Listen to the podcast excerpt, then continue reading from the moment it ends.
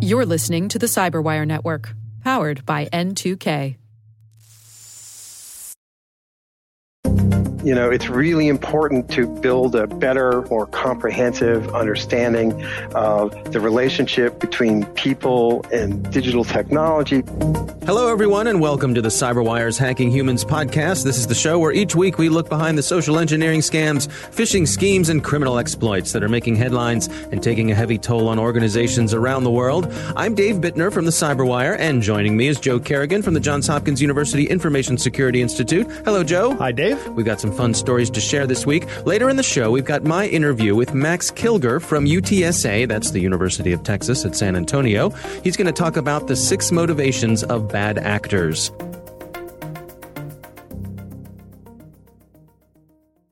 And we are back. Joe, you know, we record these shows a few days before they actually are published, but this show is scheduled to be published on Valentine's Day. It is. So we thought we would focus on uh, Valentine's Day uh, sort of romance scams and so forth. Yes. I have to say, you certainly went all out this morning decorating the studio here. It's full of beautiful red roses and boxes of chocolates. And not only that, but Joe is wearing a candy apple red tuxedo today Yes, in I am. celebration of Valentine's Day, looking very dapper there. I don't know where one gets a, a tuxedo like that, but not everyone can pull it off, but on you somehow it works. I had it tailor made, Dave. That's very nice. Very nice. Thank you. Well, why don't we jump in with our stories here? Joe, what do you have for us? So I have this article from the Better Business Bureau that actually talks about the anatomy of a romance scam and how mm. these things work. And they generally have some very common features. And the BBB has broken them down to four phases of attack. Okay. And the first phase is contacting the victims. Sure. Of course, they got to reach out at first. They will create some kind of fake profile. They could do it on social media like Facebook, hmm. or they could do it on a dating site using a stolen credit card and actually set up a, what looks like a legitimate profile. But then they're going to quickly try to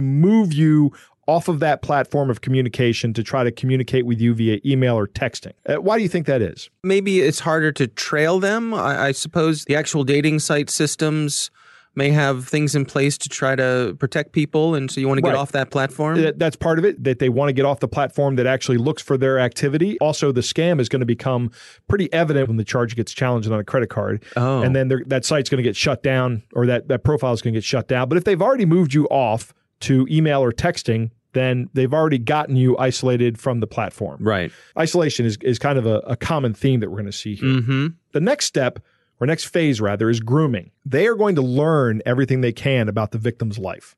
Mm-hmm. And this stage can go on for months. Some scammers will send small gifts. They'll send daily text messages or direct messages on Facebook or, or Twitter or something. The grooming also focuses on, once again, isolating the victims from their friends or family hmm. so that they don't have help when making decisions. In other words, they're going to make these decisions in a vacuum without talking to people. They're going to say hmm. things like, I don't think that your brother likes me. Oh. They're going to try to, or I don't think that friend has our best interest in heart. Uh huh. Right? They're going to Let's say just things, keep this between the two of keep us. Keep this between the two of us. This is one of the red flags that you tell your kids, right? If somebody ever says, let's let this be our little secret, then that's one of the first things to let you know that you should be talking to somebody about it, right? Right. Right. Right. yeah. True. so, anyway, this phase of grooming goes on for months. And then phase three is the sting, right? This is where they cash in. Hmm. And the scammer will ask for money, usually on an emergency basis or a plane ticket to finally meet. If the victim sends money, the scammer will always find ways of asking for more money, hmm. right? They've struck oil and they're going to pump this well until it's dry. Yeah. And the BBB was saying that there have been incidences where these scams have become dangerous and victims have unwillingly been pulled into money laundering operations, drug trafficking operations, and in a few cases, they've even been convinced to fly to foreign countries where they've been kidnapped and held for ransom, Wow. which is terrible. Yeah. Absolutely just appalling. At some point in time, most people catch on and they realize it's a fraud or they wind up getting bilked out of all their money, which is a sad situation. But then the fraud will continue. And it continues in a way that we've we've talked about before. There will be some kind of follow-up scam, like the law enforcement scam. Hey, I can help you get your money back. If you send me some fees, I can I can chase this guy down and get some of your money back. That's just another scam. It's the was it the sunk cost fallacy? Yeah. You know, maybe if I I can go after this, Yeah. if I, if I can get my money back. No, you've lost the money. It's gone. Don't try to get it back. My dad used to say, throw in good money after bad. Exactly. That's a great way to say it. Yeah. Or, and this is insidious, the scammer may sometimes admit that the original relationship was a scam, but that they actually fell in love. Right? Really? Yes. They'll have the audacity to do that. And then the scam will continue as before. Wow. So the question is, how do you protect yourself? And actually, there's a really useful website that's from the Australian government called scamwatch.gov.au. They have an entire section dedicated to romance scams. And they, they say, obviously, if you can spot this early on, you're better off right? Yeah. So if you can spot a fake profile, that's your best defense. So look for these markers. Do a Google image search on the profile picture.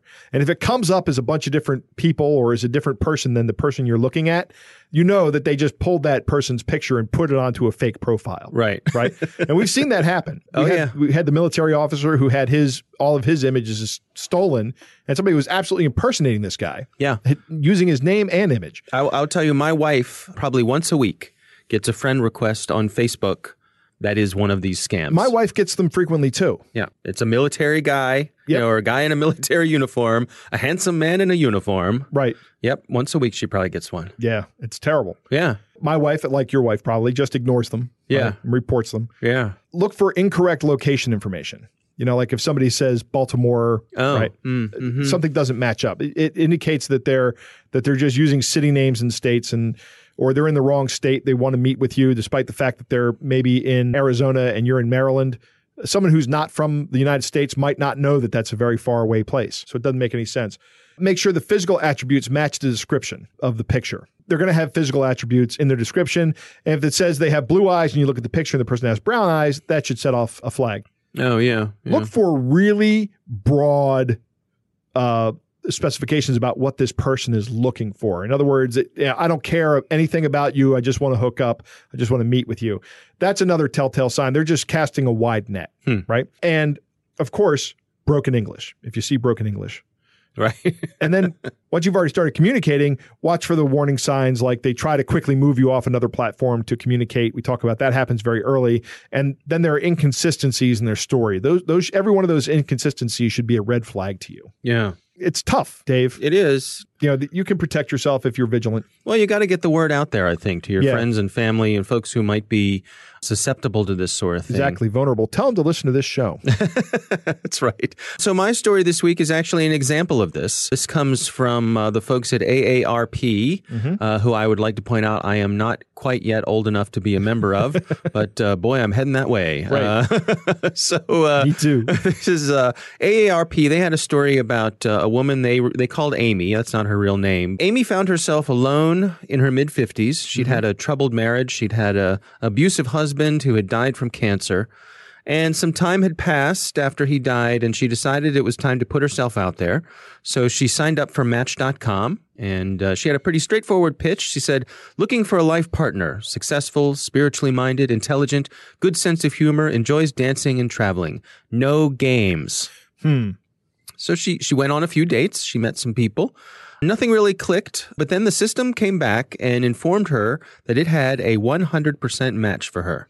Hmm. This was a handsome, fit, silver haired man in his early 60s. He lived less than an hour away. And so she followed up. And this is when things started with Dwayne. Hmm. Never trust a guy named Dwayne. You're- We're going to really hit the Dwayne contingent of our listeners there, Joe. Uh, Sorry. So Dwayne, Dwayne wrote back. He had a long message describing his life. Said he was a computer systems analyst from California. He grew up in England. So imagine the accent, Joe. Ah. The accent. He wrote her detailed romantic descriptions of how he imagined their first meeting. She actually did a little bit of digging. She found his LinkedIn profile. It was sparse, but it was there. Right. It seemed legit. So he's got a bigger footprint than just some rando. Right. He told her that he traveled a lot for work, that he was currently working in Malaysia.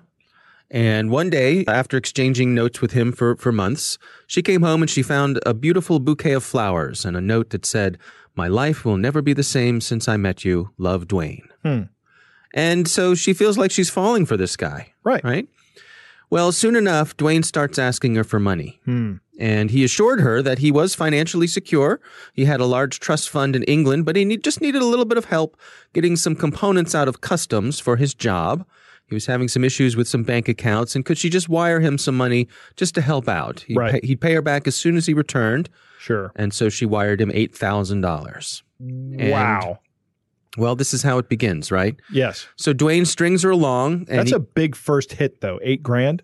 Yeah, he strings her along, promises that they're going to meet, can't wait to meet her, but the requests for money keep going on and excuse after excuse for delaying their inevitable face-to-face meeting. Right. So finally, Amy's sister-in-law, who's been kind of, you know, keeping track of all this and is concerned, she sent Amy a link to an episode of of all things, the Dr. Phil show. Huh. And if those of you who may not be in the US, Dr. Phil is a TV psychologist, I guess, or I don't know what his counselor. doctorate's in. Yeah. Yeah, it's probably I don't know economics or something. Not, it's Right. unrelated, but anyway, it's Dr. Phil, uh, and people come on his show and he gives them advice on how to live a better life. And Dr. Phil had a couple of guests on his show, and it was two women on the show who'd been scammed, and their stories looked all too much like Amy's. Right. So at this point, Amy starts using reverse image search on Google, which you and I have talked about before Yes. on the pictures that Dwayne had sent her. And sure enough, they were obviously a real person, but they were not Dwayne. It was someone else who, as we've spoken about before, was completely unaware that he was involved in this scam Correct. at all. So over the next few weeks, she continued to unravel the scam, but in the end, she had been tricked out of more than three hundred thousand dollars. Oh my God. Heartbreaking. Yeah, she she owned her home. You know, when her husband had passed away, she'd gotten some money and Right. she owned her home, and, and this scammer knew that. And uh, in some of the early discussions, they talked about uh, their their finances and so on. She contacted the FBI. She learned that there was very little that they could do to help get the money back. Um, but one of the things that this article from AARP points out is that this is really a multi-factored trauma that she went through. Obviously, there's the loss of the money, Right. but also there's the loss of the love, Right. and there's the feeling of being fooled Yes. and the victims they blame themselves but quite often their friends and their family blame them as well Right. Right. How could you be so stupid? right Is is the thing that we hear, and we've said this time and time again that this is not something that is uh, an indicator of your intelligence. This woman is in a situation where her husband has passed away.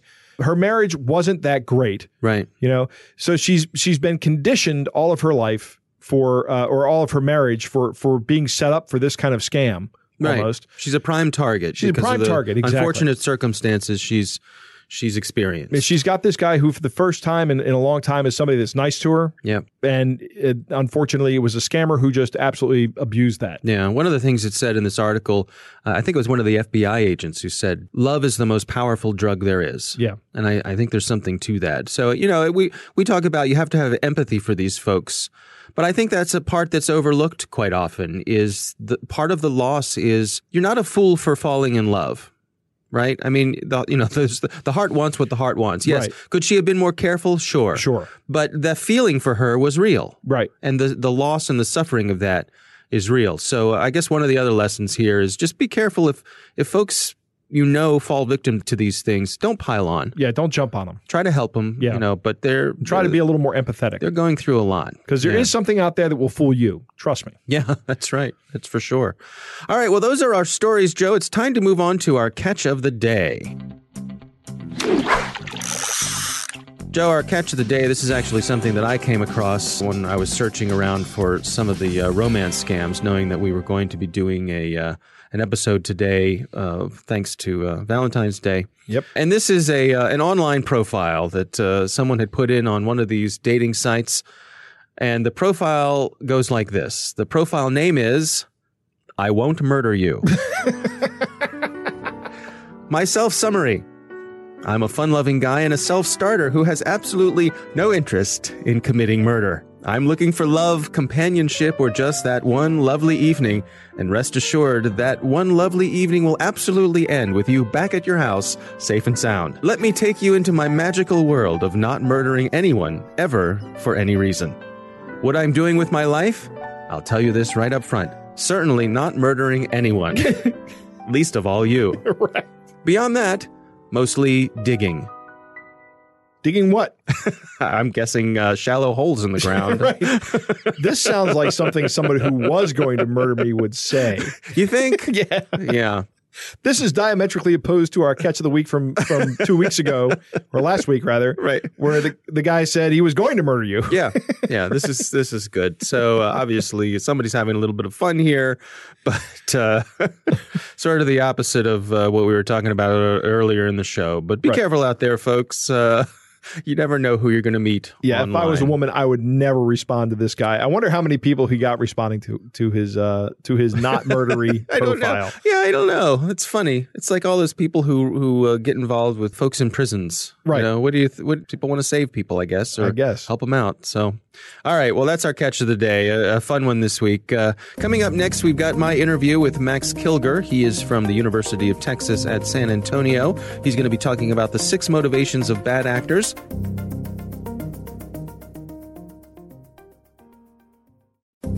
Joe, I recently had the opportunity to speak with Max Kilger. He is the Academic Director of Critical Technology Studies at UTSA. That's basically a program that prepares people for a career in the intelligence community. And he spoke to us about the six motivations of bad actors. Here's my conversation with Max Kilger. Well, let's dig into the list here. It's the six motivations of bad actors.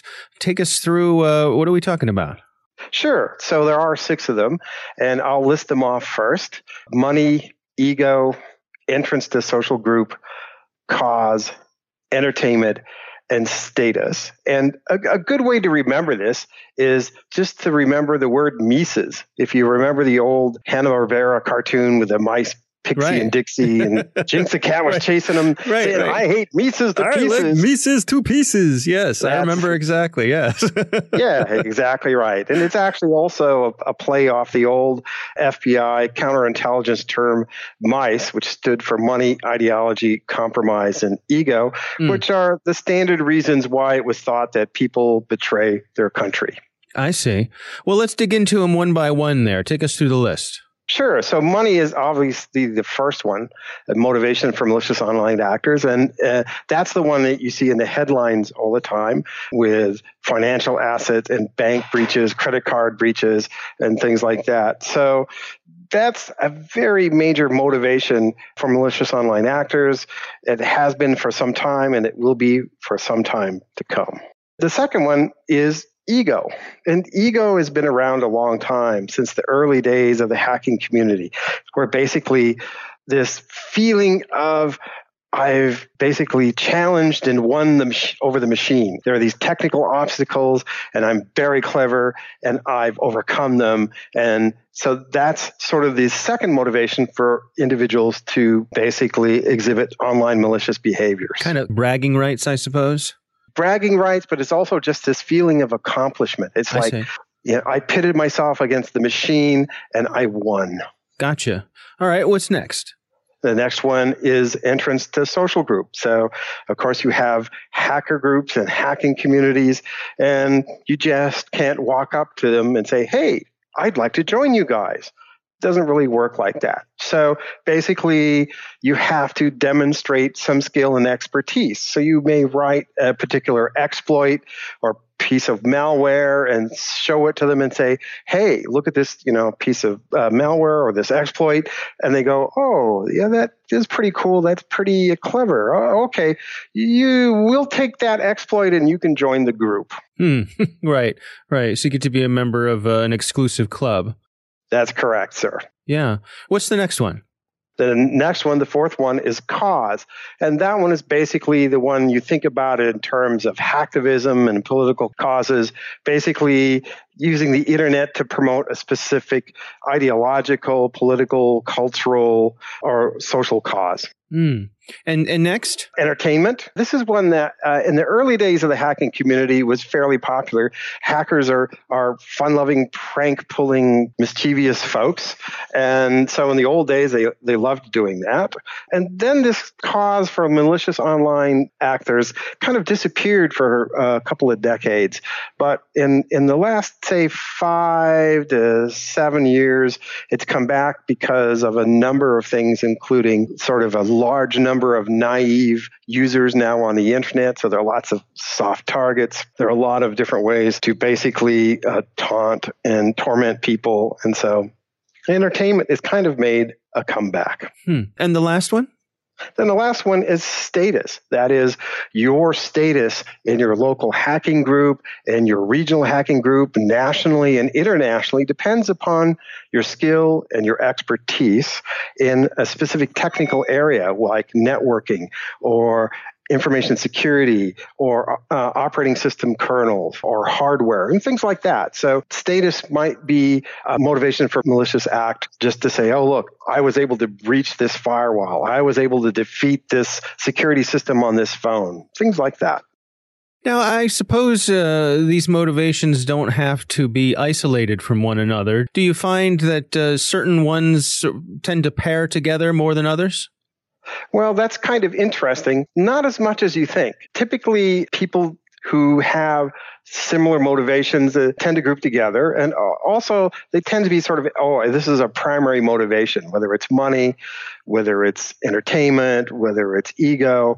They, they, they tend to be fairly primary. And you'll will see some secondary motivations, so you'll see them paired a bit. But often there's one that's very strong, and then there's sort of a secondary one that's much weaker. Now, I guess to that point, do you see uh, folks who are grouped together? Is there disdain for people who are motivated by other things?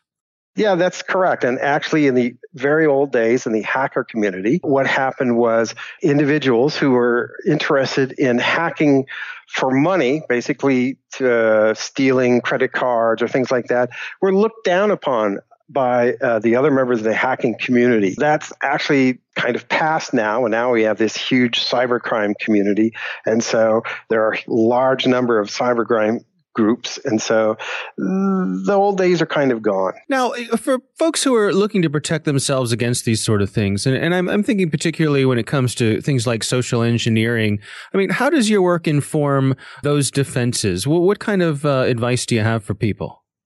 It's the usual advice that you're going to hear sort of some other sources.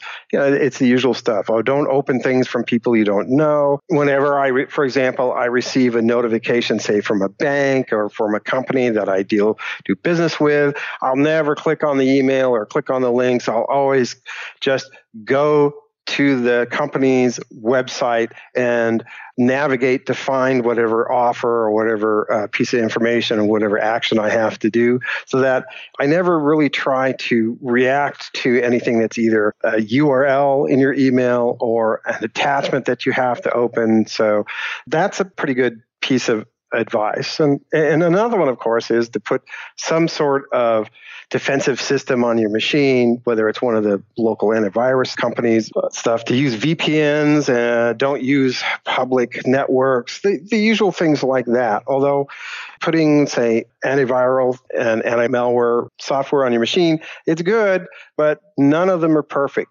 they're always going to let some things slip through. So just be aware. It's a kind of warm and fuzzy feeling, but don't get too cozy. Yeah, I mean it's interesting to me I mean, for you as someone uh, with uh, you know deep knowledge of social psychology. Uh, you kind of sit at that intersection between the the human side and the technical side.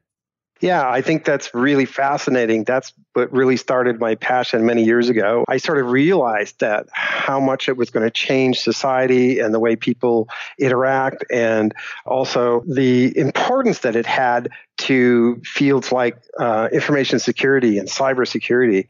And I spent a number of the first years when I was doing this sort of wandering the halls of Washington, trying to say, hey, look, you should probably pay attention to this human element of cybersecurity.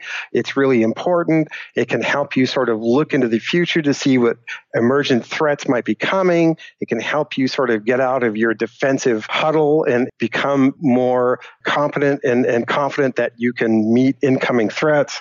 But I have to tell you, it was a very tough sell in the early days. Do you suppose that folks are starting to catch up and get the word? I mean, it, seems certainly that with all the phishing attacks that we've seen lately, the social engineering side of things has really come kind of front and center.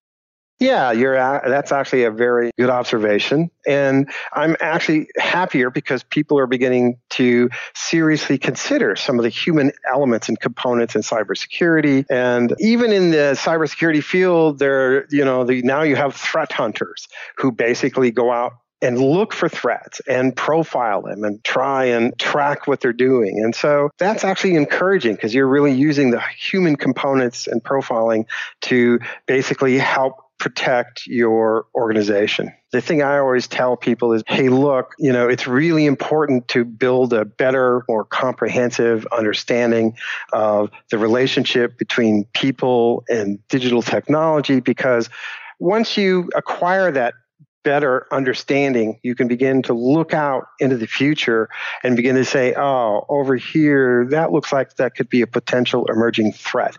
And once you begin to do things like that and develop future scenarios, you can basically inform policymakers. You say, you say, hey, look, we think this might be coming from this direction and it looks pretty serious. And then policymakers can make the decision to put resources against that potential threat. And you're not always being placed in sort of a reactive position. Interesting stuff, huh, Joe? It is interesting. I give talks from time to time to groups of people mm-hmm. in the community. Most recently, I gave a talk up at Hagerstown Community College to a group of small business people on cybersecurity. Mm. And we talk about why people hack. And I touched on all these different reasons. And I really like Max's MEECES. Yeah, it's easy to remember. Yeah, as a, as an old fan of cartoons, um, you know, the, the, that sticks with me.